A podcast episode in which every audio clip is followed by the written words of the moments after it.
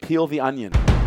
So when we peel the onion, we're essentially trying to take that onion in one or two directions. When you peel the onion, what typically happens? What happens when most people peel an onion? They cry. So our goal is to peel the onion to take people to places of discomfort. And we want to expose, identify, and connect them with the pain of their issues. But at the same time, we don't just want to leave someone in a destructive and suffering scenario. We want to give people hope and give them light by actually showing them that there is the potential for pleasure. Okay, and the potential for pleasure is through solving those problems. And by taking people into pain and showing them there is light, it creates this tension. This tension where they want to move away from this and they want to move towards this, but they're here. And we want to resolve that tension through the transaction.